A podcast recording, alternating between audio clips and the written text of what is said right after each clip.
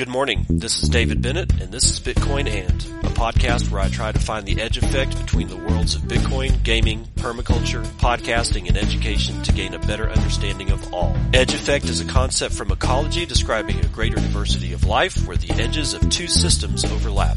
While species from either system can be found at the edge, it is important to note there are species in the overlap that exist in neither system, and that is what I seek to uncover. So join me in discovering the variety of things being created as Bitcoin rubs up against other systems.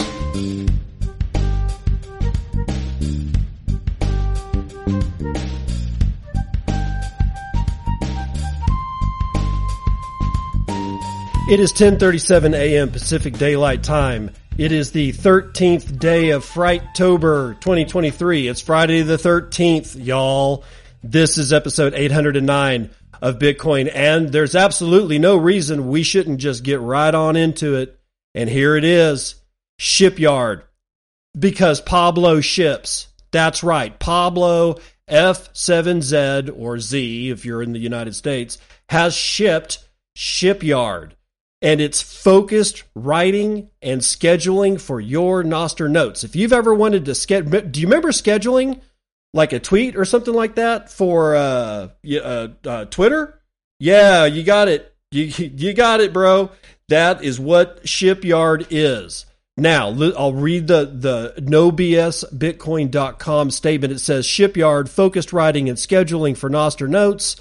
Quote, Shipyard is a Nostr client focused on enhancing your writing experience, managing your content schedule, and ensuring your ideas get the chance to shine. It's been announced by at Pablo F7Z. Quote, I've always been fascinated by writing tools for social media platforms, a place where you can go to create content without getting sidetracked by the latest meme warfare, he said. Shipyard will be a tool I am building on a lot, sorry, Shipyard will be a tool I will be building on with a lot of interesting features. It will always be free to use because of my mantra of fund the future or sorry, fund the change you want to see in the future. Check it out at shipyard.pub.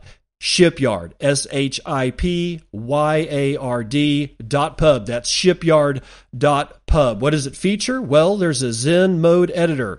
You can write without distractions. In fact, let me go ahead and throw Shipyard up into the view screen so that you guys over there on uh, Zapstream can see it. If you're on Nostr Nests, uh, you're not going to be able to see anything, so I'm sorry. But what we have here is a fairly simple in- interface that I've logged into with my Nostr pub and private key via GetAlby extension in my browser, and it allows me to write a Nostr note. As far as a Nostr, straight up Nostr client is concerned, this is not this is not the client you're looking for. If you just want to see what your friends are saying, who's replying to who, and get all your notifications and all that, uh, use Coracle or Primal or something like that on desktop. And clearly, you know, Amethyst and uh, Damus on iOS or you know uh, Google phones or something like that this is not again like obi-wan kenobi says this is not the nostr client you're looking for for that kind of activity. This is a writing this is a writing portal into nostr. And i know that for the people that can't see what i'm looking at it doesn't make any sense. But for the people that can see it about all i've got for my feed is mentions. Like okay i can see my notifications but I can't really see anything else. But that's not what Pablo's going for. What Pablo's going for is like being able to write this way. So I've clicked the big button says write, you know, W R I T E, and it's got a like what you would expect, a place where I can write a Nostr note. But but but but and somewhere here there is uh where was it? Oh, I can't I can't find it anymore. Oh wait, hold on. There it is what's called the focused writing mode. And it's a little button inside the area where you're going to write your note. And when you highlight it, it or when you hit it, it basically takes everything away. There's no sidebars, there's no top bars, there's no bottom bars, there's no nothing except a blank screen. There's nothing on it except what you write there. And that's it. There's no distractions. That's the Zen mode editor. Editor. Now, if I just click anywhere in the field, it goes back to my main interface, and then I can schedule what it is that I want. I can go here and I can actually select a date and a time by clicking this button. There are, for the people on Nest and the people in, in audio only, there are three buttons on the bottom of where you write your note. One says preview. You know what that does. One says in an hour, and the other one says schedule. Uh, it, I, this is probably going to change. I can see like other you know feedback coming to Pablo, and he says, "Yeah, we're going to change the interface." But if I click in an hour, I get a, a chance to actually hit a little little calendar button, and I can set that for any date. So I will set it for later today, Friday the 13th, October 2023, and I'm going to set it for a time of, oh, let's say 1 o'clock p.m. Uh, what actually I'm going to set, yeah, I'll set it for 1 o'clock p.m. And I need to dial the minutes down. There we go. 1 o'clock. So it's going to this thing that I just wrote, which is what you write there. And that's actually going to be the Nostr note. it's going to publish sometime to, or it's going to publish today at exactly 1 p.m. Pacific Daylight Time.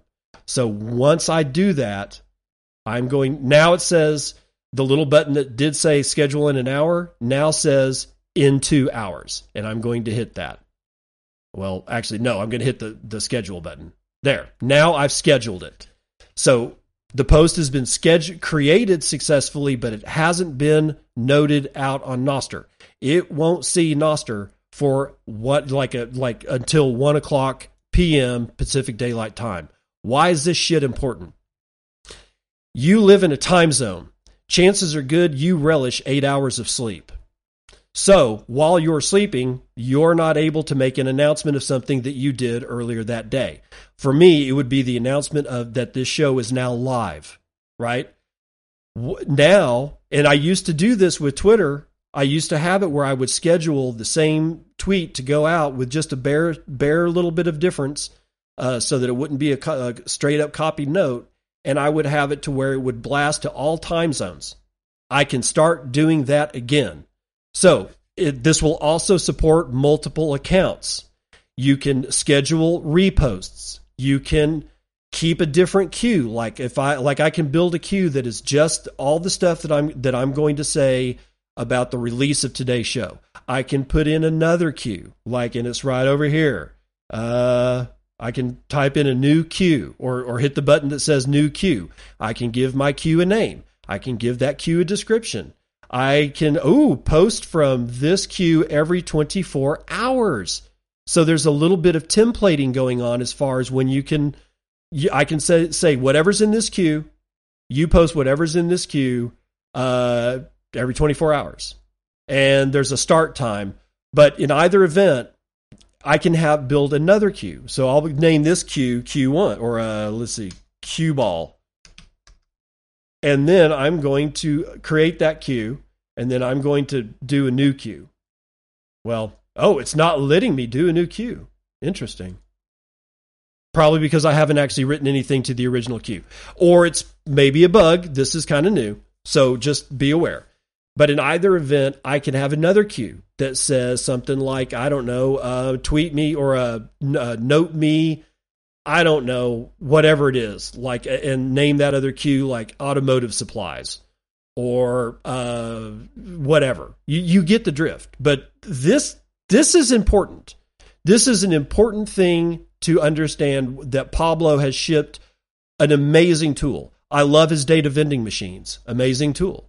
I love all the stuff that Pablo has done, but honestly, I'm going to be dead honest here. This one is going to be the one that I actually use on a daily basis. Now, I've clicked that off, and we are going to get to our first actual news story of the day. Madeiran president announces launch of Bitcoin Business Hub to foster innovation. This is from Bitcoin Magazine, written by Nick Hoffman.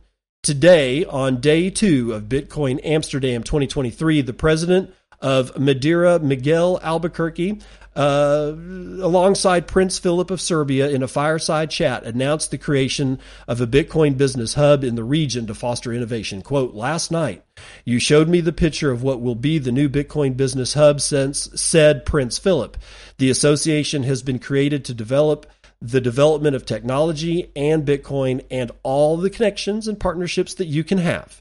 It started with some guys in Madeira who work really hard, and it's open to everyone who wants to collaborate, responded President Albuquerque.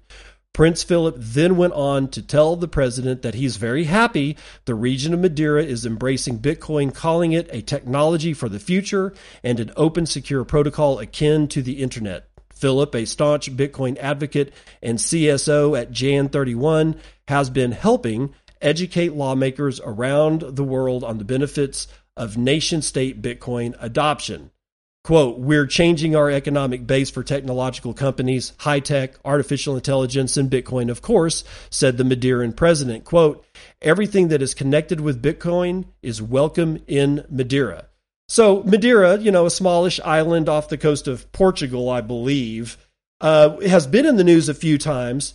And it looks like there is now a competent building of a thing for Bitcoin and other technologies uh, on the island of Madeira. It's going to be grand. Well, I don't know if it's going to be grand. Is it good for Bitcoin? Is all I give a shit about. And the answer would, of course, be yes, it's good for Bitcoin. However, getting to something completely different, which has not been good for Bitcoin as of late, is the ongoing bullshit that we know of as the SBF trial, Caroline Ellison has done, I believe, three days of testimony. And here is what NPR, yes, National Public Radio, has to say about it. Let's see how they talk about it, okay? She's the star witness against Sam Bankman Fried. Her testimony was explosive. Caroline Ellison. Oh, by the way, this is David Gura writing it for NPR. Caroline Ellison, the former girlfriend of Sam Bankman Fried and a top executive in his cryptocurrency business empire, has long loomed as the United States government star witness in the ongoing trial of the disgraced founder of FTX.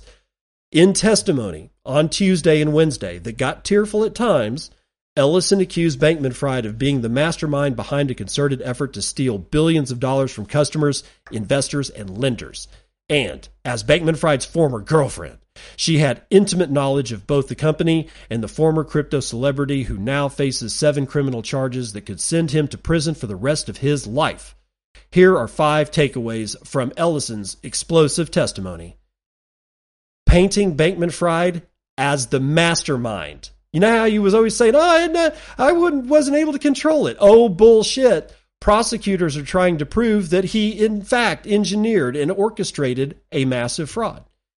Although Bankman Fried's lawyers are justifying the transfer of funds as legitimate loans, prosecutors are seeking to paint it as fraud, arguing FTX customer money was used to plug financial holes at Alameda, as well as to make speculative investments and to finance Bankman Fried's lavish lifestyle. In her testimony, Ellison sought time and time again to portray Bankman Fried as the decision maker at the company that she says she only nominally ran. Ellison described Bankman Fried as being, quote, the one who set up the systems that allowed Alameda to take the money, and he was the one who directed us to take customer money to repay our loans.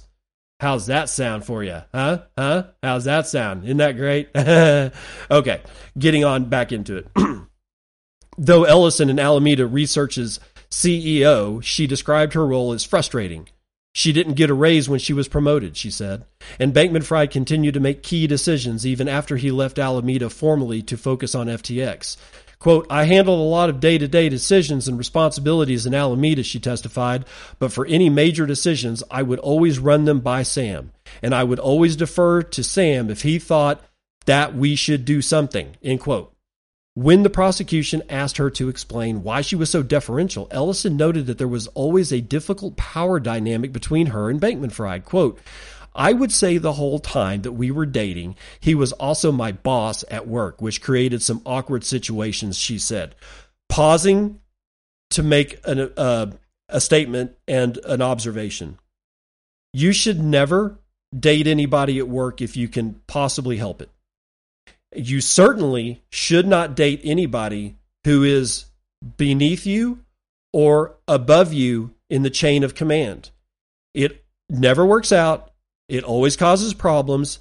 There are reasons why there should not be romance in the workplace because it causes all kinds of problems, both personal and professional, but it always ends up being the most hurtful for the company and the two people involved in the romantic relationship. Please, please, please do not consider doing that. Don't do it. Describing Bankman Fried's willingness to gamble in her testimony, she also painted Bankman Fried as willing to take an extraordinary amount of risk with FTX's funds. Ellison recalled Bankman Fried's affection for games of chance and his tolerance for risk. For example, she remembered how he once talked about being willing to lose $10 million if he drew tails on a coin flip, as long as he had the chance to win more than 10 million if he drew heads. Bankman Fried took the same approach in re- running his business. She described how, in 2021, Bankman Fried wanted Alameda to spend $3 billion on a series of speculative investments in startup companies. She was charged with modeling how an investment of that size could affect Alameda's balance sheet.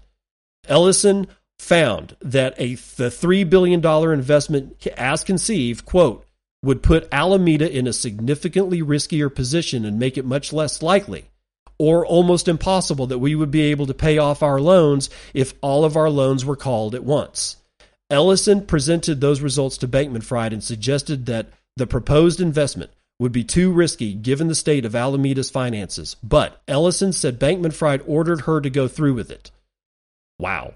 Manipulating the balance sheets. Check it out. Ellison described Alameda's financial position as increasingly precarious as 2022 unfolded. She was stressed, Ellison said, and detailed how she conferred with Bankman Fried about the balance sheet at Alameda, noting growing problems within the company's ability to pay back the loans.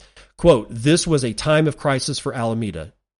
It was during this time, Ellison said, that she and Bankman Fried began to take even more money from FTX customers to pay back Alameda's loans. It was, she said, the only option on the table. In 2022, by late summer, Alameda had funneled more than $14 billion with FTX, from FTX customers, all without their knowledge nor their consent. Quote, We were in a bad situation, she said. At several times during her testimony, Ellison and ba- said Bankman Fried directed her to manipulate spreadsheets to make Alameda's financial picture look more favorable and to ignore requests from lenders for additional information. Over and over again, she said what she said she did what Bankman Fried told her to do. According to Ellison, when an executive at Genesis, which had provided Alameda with hundreds of millions of dollars in loans, asked for an updated balance sheet, Bankman Fried suggested I shouldn't I should find some alternative way to present the information. So Ellison created seven options, and she said Bankman Fried advised her to send a version that minimized the size of Alameda's debts while playing up the worth of the firm's holdings at FT, of FTT, a cryptocurrency that Bankman Fried created. God. Ellison also said she disguised nearly $5 billion in personal loans that Bankman Fried and several deputies received. As a downturn in the cryptocurrency market deepened in 2022, Alameda's situation worsened as Bankman Fried and his deputies worked behind the scenes to find ways to pay back billions of dollars in loans owed by Alameda, Bankman Fried was making public pronouncements that were at odds with what was really happening. On social media, for example, he claimed his businesses were fined, trying desperately to raise funds.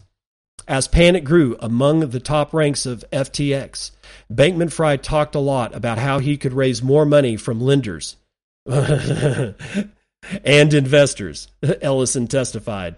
She said Bankman Fried talked repeatedly about trying to get money from Mohammed bin Salman, the crown prince of Saudi Arabia. Good God. The plan, as she detailed it, was to use money from Saudi Arabia to pay back Alameda's lenders, but that funding never materialized.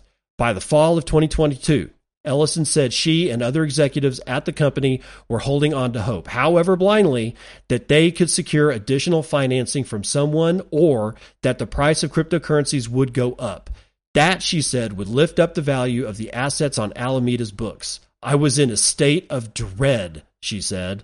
Ultimately, however, FTX and Alameda collapsed, and in short order, FTX declared bankruptcy and Bankman Fried was arrested. Days later, Ellison pled guilty to several criminal charges and agreed to cooperate with federal prosecutors. Ellison's testimony also shed light on another inst- instant incident that could land Bankman Fried in yet more trouble. In 2021, a Chinese cryptocurrency exchange froze Alameda's trading account, and the firm lost access to approximately $1 billion in assets. For months, Bankman Fried tried to regain access to those accounts through a variety of methods. Ellison testified how colleagues at Alameda set up accounts on the Chinese exchange tied to the identities of Thai prostitutes, hoping they could somehow use those accounts to siphon the money away from the frozen account. Ultimately, Ellison said Alameda transferred $100 million in payments to what she understood to be Chinese government officials to unfreeze the account, which could constitute a bribe. Ellison described a meeting in which a colleague whose father worked for the Chinese government protested repeatedly. Ellison said Bankman Fried screamed at the employee to shut the F up. Judge Lewis Kaplan, who's presiding over the trial, allowed the use of that testimony for limited purposes to demonstrate the trust and confidence that Ellison and Bankman Fried had in each other. But Kaplan also made clear to jurors that an allegation of bribing a foreign official is not one of the charges in this trial. But at a separate trial, next year, Bankman Fried will face charges of bribery and bank fraud. All right, so that's was like the first day of Ellison's testimony. Not all three.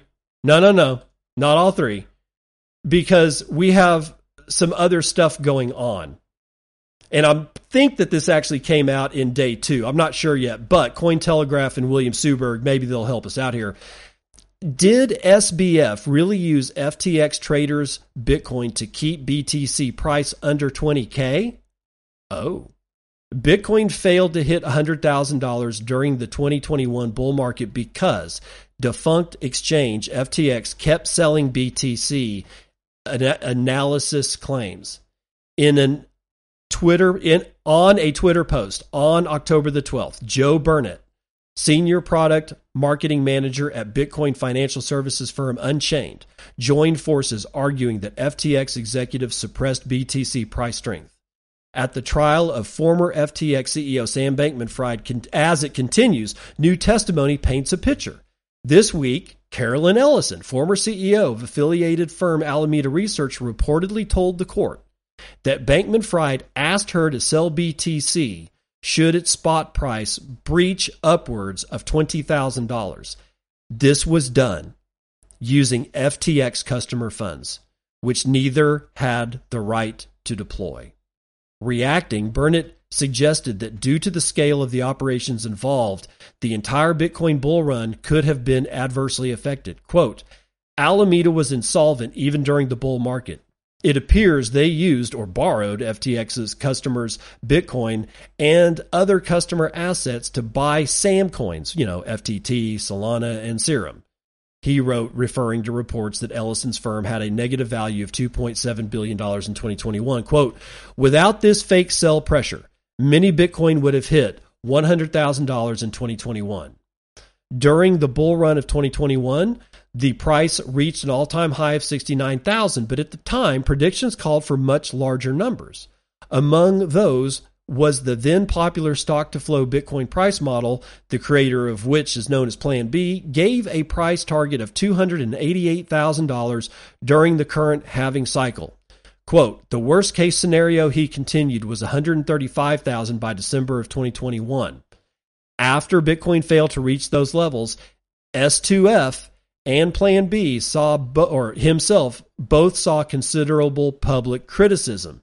While Plan B continues to give optimistic outlooks on where Bitcoin is headed, the SBF debacle is fast becoming a source of amusement on social media. Others disagree with SBF's motives. Responding to Ellison's testimony, Blockstream CEO and co founder Adam Back queried whether he genuinely sought to stifle market growth.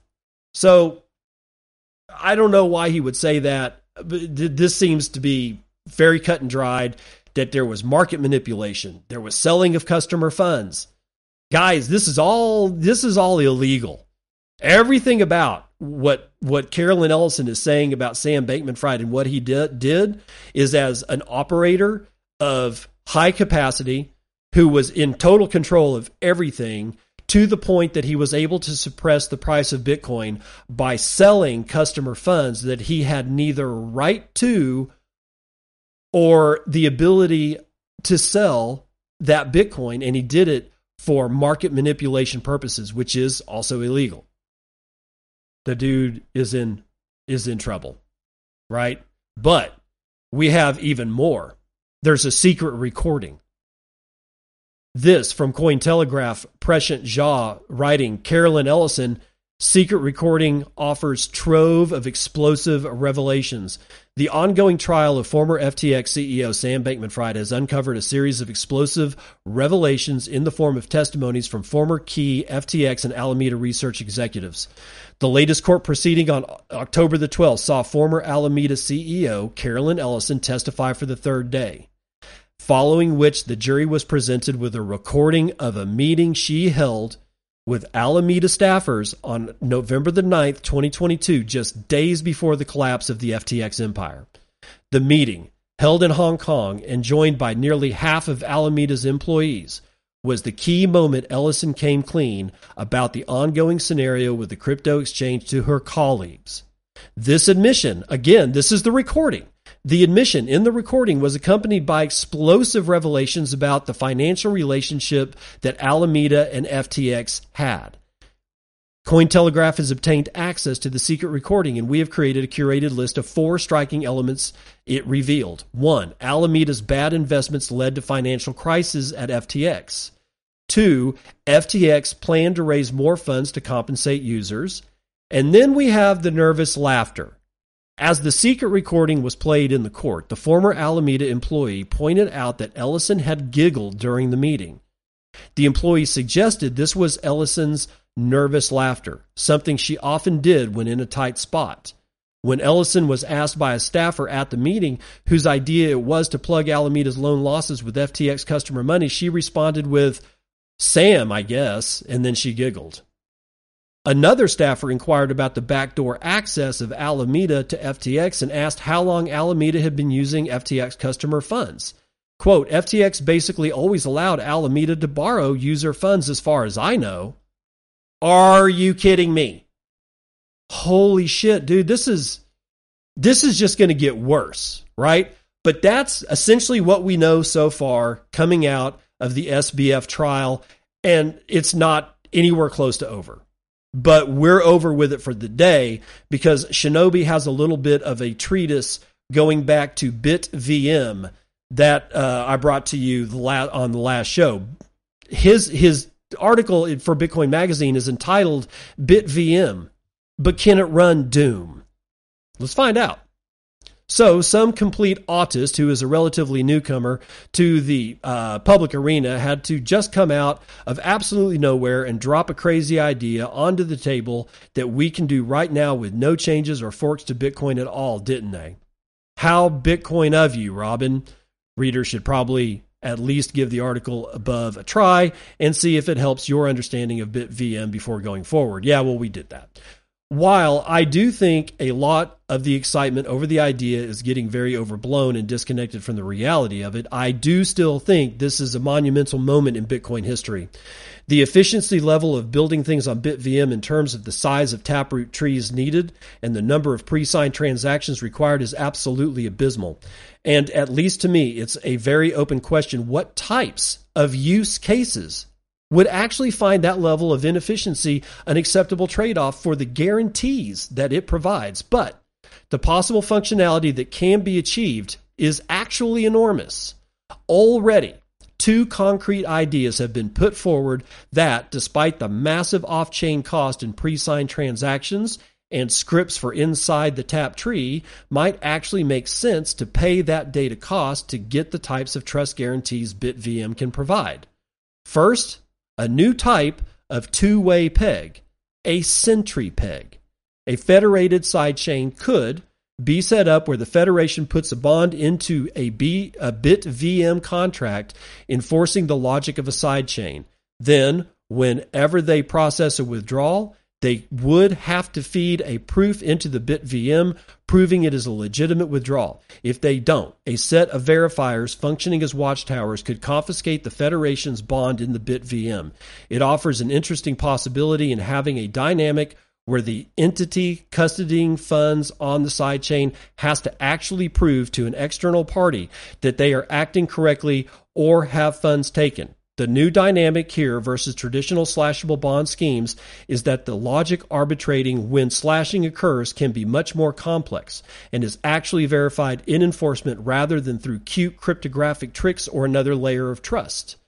Second, UTX Oracle. While a very awesome way to calculate the price of Bitcoin in dollars trustlessly with your own node, there wasn't any way to actually get the data into a Bitcoin script in any way to use it trustlessly in a smart contract. BitVM offers a way to do just that. Constructing a logic gate circus, circuit to SPV verify a Bitcoin block, just the proof of work, actual full blocks could be fed into a BitVM, and with a long enough string of them, you could actually use the UTXOracle logic inside of the BitVM, tying the outcome of the contract to that price data derived trustlessly from the blockchain.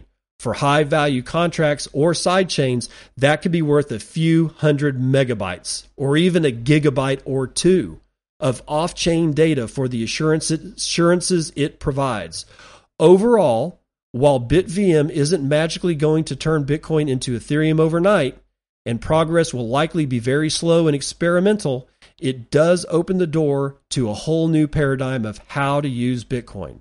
So, just like last time, send your thoughts, questions, opinions, anything to help clarify your understanding of BitVM to opinion at bitcoinmagazine.com and uh, his DMs are actually open. So if you can get get a hold of Shinobi through DM on, I presume Twitter, because I haven't really seen him on Nostr, uh, do so.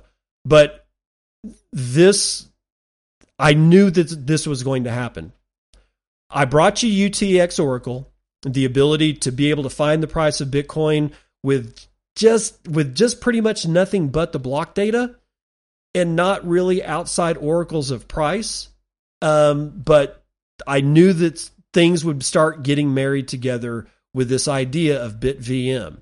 And that Sentry peg, if you guys think that this is the only two things that this could be used for, you're, you're fooling yourself. Now, these are both expensive things.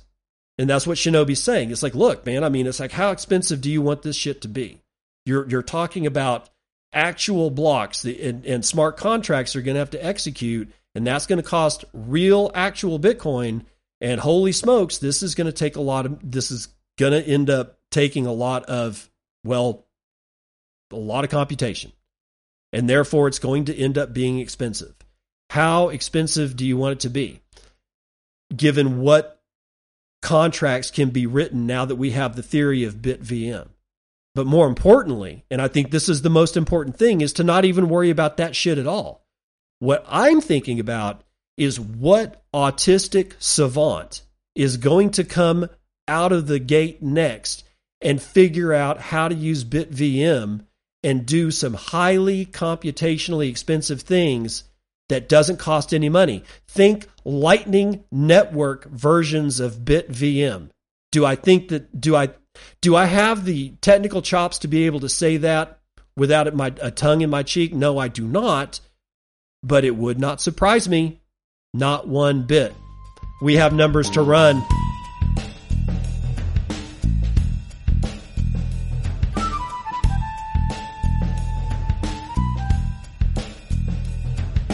CNB, CNBC, futures and commodities. Oil is ripping. I'm not exactly sure why yet. 5.39% to the upside for West Texas Intermediate. $87.37 a barrel. Brent North Sea likewise up 5.2% to just above 90 bucks at 90.47. Natural gas is the one taking the hit, 3.11% to the downside to 324 a thousand cubic feet, and gasoline is up four and a half percent, back up to two dollars and twenty six cents a gallon. Gold is up three percentage points, 3.17 to be sure. Uh, 1942 and 70 cents. Silver is up four and a quarter points. Platinum is up one and a quarter point. Copper is down 0.6 and palladium is down scant. Uh, ag is pretty much mixed, but basically on the green side with some fairly weird numbers here. Sugar is up 2.7%, coffee is up 3.85%, and cotton is up 1.46%. The only, or the biggest loser of the only three that I see is soybeans down 0.76. Live cattle is down a half. Lean hogs down 0.86%. Feeder cattle down three quarters. The Dow is up scant. 33,822 is its index number. That's after a 0.08% rise. The S&P down over a half point. Nasdaq down one and a third point. S&P Mini is down two thirds of a point. Now, bonds. What's bonds doing? Well, the one month is the only increasing yield bond that I see. But the 30 year bond is down 0.094%. So, why is energy on the rise? Not exactly sure. But all the bonds are down in their yields. All of them except for the one month. That's the only one that's actually up. I kind of expected, uh, yeah, um, but okay. Here, let's try this. Let's try this on for size. Oil is up because inflation is is seemingly down. We know it's a lie, but as far as the bond market is concerned, it's signaling that maybe inflation, at least today, Friday the 13th, is actually coming down. And because of that, oil prices have less pressure on them to be able to rise because oil and energy prices rising causes inflation. That's because of shipping and whatnot like that, and a whole bunch of other reasons manufacturing and shipping and all kinds of stuff. Maybe, maybe that's it. I don't know. But what's the dollar doing? Well, the dollar's having a good day. Uh, it is actually up 0.07%, no, 0.06% to 106.66 on the ICE US dollar index. What's Bitcoin doing? Uh, 26,753. So it's basically stuck exactly where it's always stuck. And that is after we have average transaction values of 0.9 BTC, median transaction values of right under 400 bucks. Block times are kind of spot on, 9 minutes and 56 seconds. We got 0.16 BTC taken in fees on a per block basis and 23 and 3 quarters taken overall in the last 24 hour period. With a point, just a slight decrease in hash rate, we are at 439.4 exahashes per second. Dogecoin is chilling out because all the altcoins are losing their ass, which is why I bring you your shitcoin indicator. That is Dogecoin, 5.8 United States pennies. Right? We have a $522.3 billion market cap. Uh, that is 4.9% of gold's market cap. There are 19,512,511.78 Bitcoin in circulation at this time. 5,239.76 of them are in the Lightning Network, valued at $140.3 million. 14,857 nodes, 63,916 payment channels that we can see, and 83.7% of all of it's being run over Tor mempools are getting slightly out of hand. It looks like we have, oh, about 90 blocks carrying. How many transactions are you carrying, bro? Usually it says, hold on. I don't know why it's not giving me the amount of transactions. This is bizarre. Hold on. Oh, for God's sakes. Y'all, where's the transactions? Oh, there they are. 28,910, which is odd, but that's how many unconfirmed transactions are in mempools around the world, with high priority costing 8 satoshis per vbyte, low priorities for 6. Anything under 1.71 satoshi per vbyte is being purged from mempools around the world, and we have 415.9 exahashes per second as given by mempool.space. Um, I kind of think I'm just off the top 10 list. Uh, but it doesn't matter. Fat Toshi is my friend with 21,021 sats says, thank you, no thank you. BTC Jason says, with 20,000 sats, round rock Bitcoiners. By the way, this is already too late, but hey. Gather around with Uncle Jim 21, insights abound. Dive into Sphinx chat where secrets are found and podcasting futures where visions are unbound. Set your reminders for this special date at the Baca Center from 6:30 to 8 p.m. Actually 8:30 p.m. Don't be late. Downtown Round Rock is the place we'll celebrate. Refreshments on us. It's going to be great. Well, it was great because it was well, it was yesterday. Yes, it was. It was last Thursday and I I'm sorry BTC Jason. I I should have gotten this out, but some things just can't be helped. It's been honestly, ladies and gentlemen, it's been a shitty 3 weeks. It just is what it is. Pies with 10,000 says, I don't understand how anyone with half a brain can listen to your entertaining and educational show and not become addicted. LOL. If you don't support this show, go F yourself. Bitcoin and Bitcoin and for life, son. I will always support this show, my brother. Thank you, Pies. You're a good friend. Armstress with 5,000. Haven't seen him in a while because he's been out and about lately. He says, I'm a new but inconsistent listener. The only daily podcast I've been able to listen to consistently are about 15 minutes or less, like a briefing. I can usually find some chore or easy activity where I can turn it on. I even find myself looking for these 15 minute short shows on the weekend, but most of them are weekday only. That said, I'll bet you could squeeze in six 15 minute shows a week and 1.5 and find a great balance of news, longer content, and keep it digestible. Looking forward to tuning in either way. Thank you, brother. And we are going to go get that beer, I promise. Fat Toshi with 2121 says, Weekly news, please. BTC Jason again with 2000 says, Love the show, man. I knew you'd be on top of this BitVM thing. Keep up the great work, brother. Dubrovko 1210 says, regarding the war logs inscriptions. one, if there was a reason to inscribe, holding a government accountable is one of them. Two, it took me a moment to realize why it was called Project Spartacus. That's real funny. I am Spartacus. No, I am Spartacus. Since Fort Worth is mining BTC, that means that the WikiLeaks war logs are being immortalized on government computers, and that's really funny. Suck it, Trebek says Sean Connery. Dubrovko with uh, coming back to reply says also Matt Hill of Start9 in this episode of Bitcoin Review, and he gives me the uh, Fountain episode. Dubrovko with twelve ten says hope to hear your voice today, none your business. Well, I that was eight hours ago, so maybe he's talking about today. Hope hope this is working for you. God's death with an episode boost. Eight oh eight says thank you, sir. No, thank you. Steve Steve B with 726 says, I love the Bitcoin stuff, but the permaculture blows my socks off. I'd love more of that if you're not dog tired of it. No, I'm not. Satoshi underscore Tico with 666 is the devil boost. Pura Vida, keep it up. 12, seven days a week. I appreciate your constant signal. Thank you, man. Steve B with 420 says they could just have used Nostr. Yegro with 210 says, grazie. Yeah, thank you too, man. Uh, O2ZX says, yeah, tremendously enjoyable, much needed. The way you cover things helps get concepts across.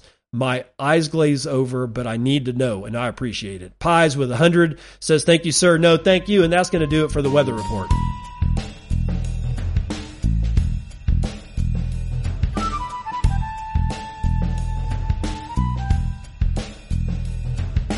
Welcome to part two of the news that you can use. We've got this one from Nick Hoffman, Bitcoin Magazine.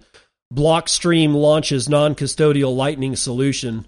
Uh, the current landscape of Lightning payments presents users with a dilemma where they must choose between convenience and self-custody. Custodial solutions offer ease of use but sacrifice security and financial independence, while non-custodial solutions, although secure, demand substantial operational expertise. Quote, the challenge is to alleviate this burden without compromising on security or functionality, said Blockstream's core tech engineer and Greenlight lead Christian Decker. It's designed to let developers integrate Lightning in their apps seamlessly while granting users full exclusive control over their funds.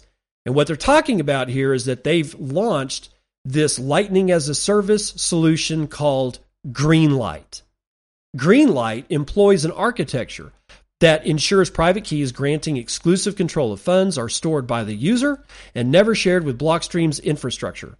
For app developers, this approach reduces the risk and liability associated with holding user funds while maintaining full control for users. The introduction of Greenlight aims to simplify the challenges developers face in building and maintaining Lightning infrastructure. By outsourcing these complexities to Blockstream, companies can focus on creating innovative Lightning based applications without compromising security or functionality, eliminating the need for costly solutions and freeing up precious time for innovation. Greenlight Developer certifies providing, or rather, Greenlight Developer certificates providing access to the services API are available through the Greenlight Developer Console. To encourage the growth of applications that use self custodial Lightning, Blockstream is offering a free tier, empowering developer experimentation with the capability to deploy up to 1,000 on demand nodes. For enterprises with more extensive requirements, Blockstream offers paid plans that expand node limits and provide uptime and availability guarantee. 1,000 free nodes. If you guys are interested in uh, Lightning Node and Lightning infrastructure, Lightning as a service stuff, you might want to go check out Blockstream's new Greenlight service. Now, Bitmain has apparently paused employee salary payments for September. That does not bode well. NoBSBitcoin.com. Bitcoin application specific integrated circuits manufacturer Bitmain has temporarily halted employee salary payments for September, ceased all staff bonuses, and is considering a 50% cut to basic wages, according to several news outlets. That's all you need to know. Now, Bitmain has been engaged in several very large purchase deals. I've brought them to you on this show. Several corporate mining outfits have been buying Bitmain equipment hand over fist. So, what the hell's going on with Bitmain? If you don't remember, Bitmain uh, was embroiled in the no in the uh, New York agreement that tr- that sought to change Bitcoin out from underneath most of the stakeholders' purview, not asking permission, and we we crushed him with the uh, in the uh, oh what do we what do we call it? The block in the the the block height was no block size wars. Back in 2017 we crushed them.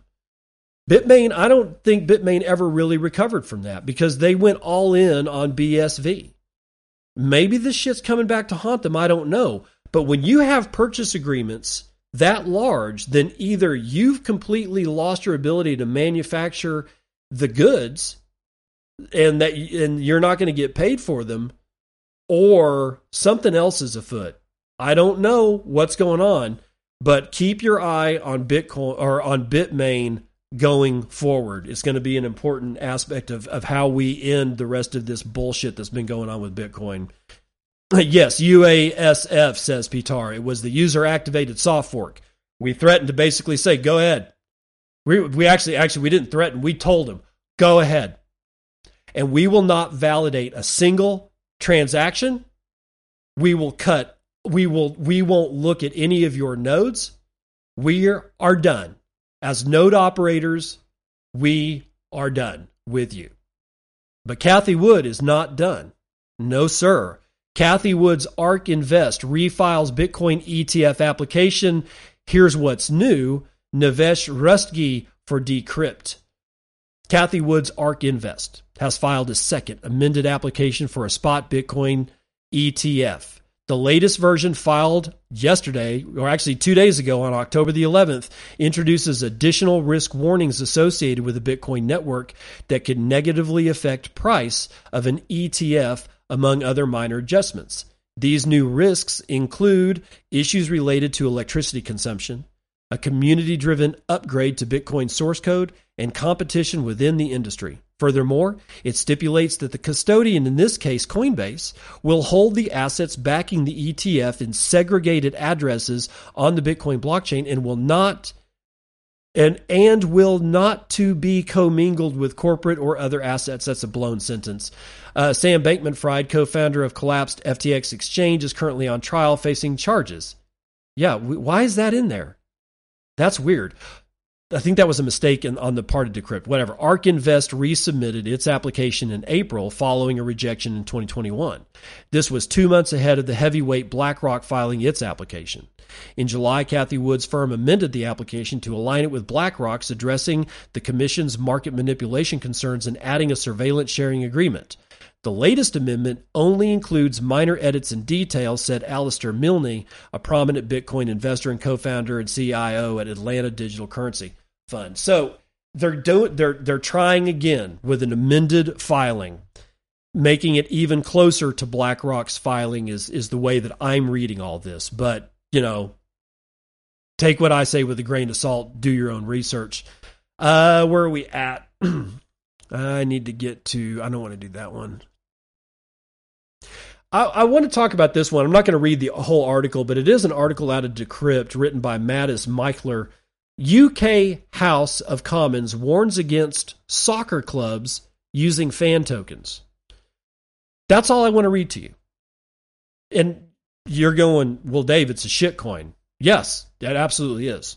It's shit coin. Um, but what it dawned on me it dawned on me that um, now now I'm back. Now I'm back. The, the whole notion of the UK House of Commons warning against soccer clubs against using tokens is nothing new. Right? We've seen this before, and you're asking why the hell am I bringing it to you? It's because it's not going to stop. And I'm not talking about just shit coins, okay? Uh, it, you know me, I don't like shit coins, but it seems that we've passed a point. It seems that every time I turn around and look, a new way to for people to start using money that's not controlled by governments is starting it just it's like a cascade. It's like an avalanche. They can't wrap their minds around it the the like the you know the IRS and now like a, a United States uh, House of Representatives and the Senate in the U.S. UK House of Commons they're all the SEC, the the the oh god, the community or commodities board, the CBOE, and all that. All of them, none of them can can get this to stop. It just keeps coming. It just keeps coming. Again, being very clear, I am not a shitcoiner, and I don't think that fan tokens for a soccer club are good. But it immediately, when I read this, this one simple headline, it was stone cold clear. The avalanche has been going on for so long that I hate to say it, but crypto is winning because I hate crypto. Only Bitcoin matters. You know it. I know it. We all know it. But with the ablative armor to Bitcoin that is the shitcoin crypto world, it's just doubling on itself and doubling on itself. There is no way on earth the governments of the world are going to be able to do anything but side themselves with Bitcoin. Eventually, and it's going to take a long time, it's not going to happen overnight, but this shit keeps coming. They're going to continuously battle shit coins until they finally just they just get on their knees and beg beg for forgiveness they're going to beg for forgiveness. And they're going to have to say, you know what? We're going, we're, we're going to embrace Bitcoin. They may not put it on the balance sheets at, at central banks, and I don't care. I don't need that to happen. I need them to say, we give up. We'll, we'll continue to fight the shit coinery, but we're going to give the only way that they can get people out of the shit coinery, which they cannot handle at this point. There's too much for them is to drive people into Bitcoin themselves. It's the only way to staunch the bleeding that their departments are feeling with the continued investigations of yet one more shitcoin. That's why I'm bringing you this. Because I think officially, at this point, the tide has turned in my mind, and we definitely won.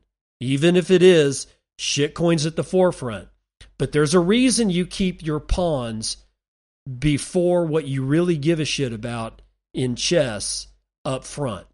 That's why you move them first. That's what a pawn is there for. All right. Now, 50, count them 50 pleb AI agents are now available on any Nostr client. Pleb AI's open source language and generative AI models are now available on Nostr directly. NoBSBitcoin.com brings it to you. A few weeks ago, we proudly launched Pleb AI, a community driven platform utilizing powerful open source language models akin to ChatGTP wrote at StarBuilder. We're taking it a step further by integrating these AI agents directly into Nostr making it easier for you to interact with your preferred Nostr client. Your conversations can be private or open, depending on how you initiate the chat. With your DM, your conversations with AI is private, and only you can see the messages. We also reconstruct conversation history from Nostr events, making interactions seamless and engaging, perfect for role play or more complex discussions. So, how do you get started? Choose your agent. Browse through a list of AI agents to find one that best suits your needs. And let's look at one. Okay, here is Listr, beta.listr.lol, and it basically gives you a list of all of these pleb AI agents, and I can just follow each one of them. And then in my any other Nostr client that I see or, or want to interact with, I just basically ask it the question that I want to ask and make sure that I've got its Nostr pub key inside the note, and that's sort of how you do it. So you, now you don't actually have to go to pleb AI. Uh, well, hold on. Uh, to pleb AI. What is it? Plebai.com. Yeah, chat.plebai.com to get to it. You can get it directly through Nostr. So it's a beautiful it's a beautiful, wondrous thing. Let's see what the hell else is going on here. Um, so, yeah, again, choose your agent, browse through our list of AI agents to find the one that best suits your needs. Initiate the conversation. You navigate to their Nostr profile and either DM them with a prompt or tag them in a regular message. For instance, at Vent Therapist, how can I lift my spirits? Three, wait for the magic. If you've chosen a text based agent, expect a, re- a, response within 10 to 20 seconds. For image based agents, if you've chosen agent that, an agent that specializes in images, you'll receive a Lightning invoice for payment. Once successful, your custom image will be delivered to you. Here's a list of generative image AI agents. So now you can interact with 50, count them 50 different AI agents on Nostr directly. Whether you hate AI or love AI or neutral on AI, one thing is clear the shit is not going away. And Nostr is not going away. And making small payments for these little tiny things that we want, like a hundred Satoshis for having an image generated for us, is not going away. Lightning Network is not going away because it makes it possible, and Bitcoin is not going away because it makes Lightning Network possible. What is it about this that most people, the normies, still do not understand? Why don't they see it? Because we're not presenting it well enough. We're not doing our marketing best when it comes to instead of beating people over the head and shoulders about how they suck because they are a shit coiner or how they suck because they're a no coiner, maybe we should say, look what you can do and demonstrate it. We're not going to get anywhere unless we do that. Now, that's going to do it for the morning roundup.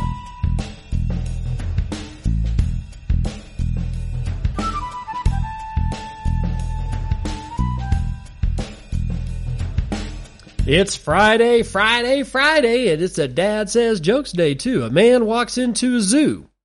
The only animal in there is a dog. It's a Shih Tzu. Get it? Ah, okay, Friday the 13th. I've had a shitty three weeks. It's not going to get any better anytime soon. I'm not going to be able to bring you Bitcoin and um, on a daily basis like I have been doing because there are some things going on I have no choice. I've got to get my head around it. And the show is going to suffer because of it, which means that if you love the show, then you're going to suffer because of it. For that, my deepest regrets, my most cherished apologies, and my most coveted wants for you giving me the time to work through the shit that I've got to work through. Um, that's really all I can say is that because of the interruptions that are that I'm going to experience, I want to make it very evident that I understand that that means that you guys are interrupted too because you tune in and listen to the show. And right now, the things that are going on in the externalities of my life demand my attention. And I hope you give me a little bit of time. I really do. I'm also going to ask you this as a listener, help me market the show. Especially like on days that I'm not, that I don't bring you a new show. Help me get the word about the, bit, the Bitcoin and podcast out to the wider public. I'm only one guy. I need help. Specifically, I need your help. You guys have always come through for me before, and I would not ask if I didn't think that you'd come for, come through for me now. I would also not ask if it didn't mean everything in the world to me that you guys would be willing to spend your time to help other people understand that if they want a, just a general news on Bitcoin show, that they have it in the Bitcoin and podcast. I appreciate every single one of you. I really do. I don't do this just to hear myself talk. I do this because I think it's important for us to know what the hell's going on.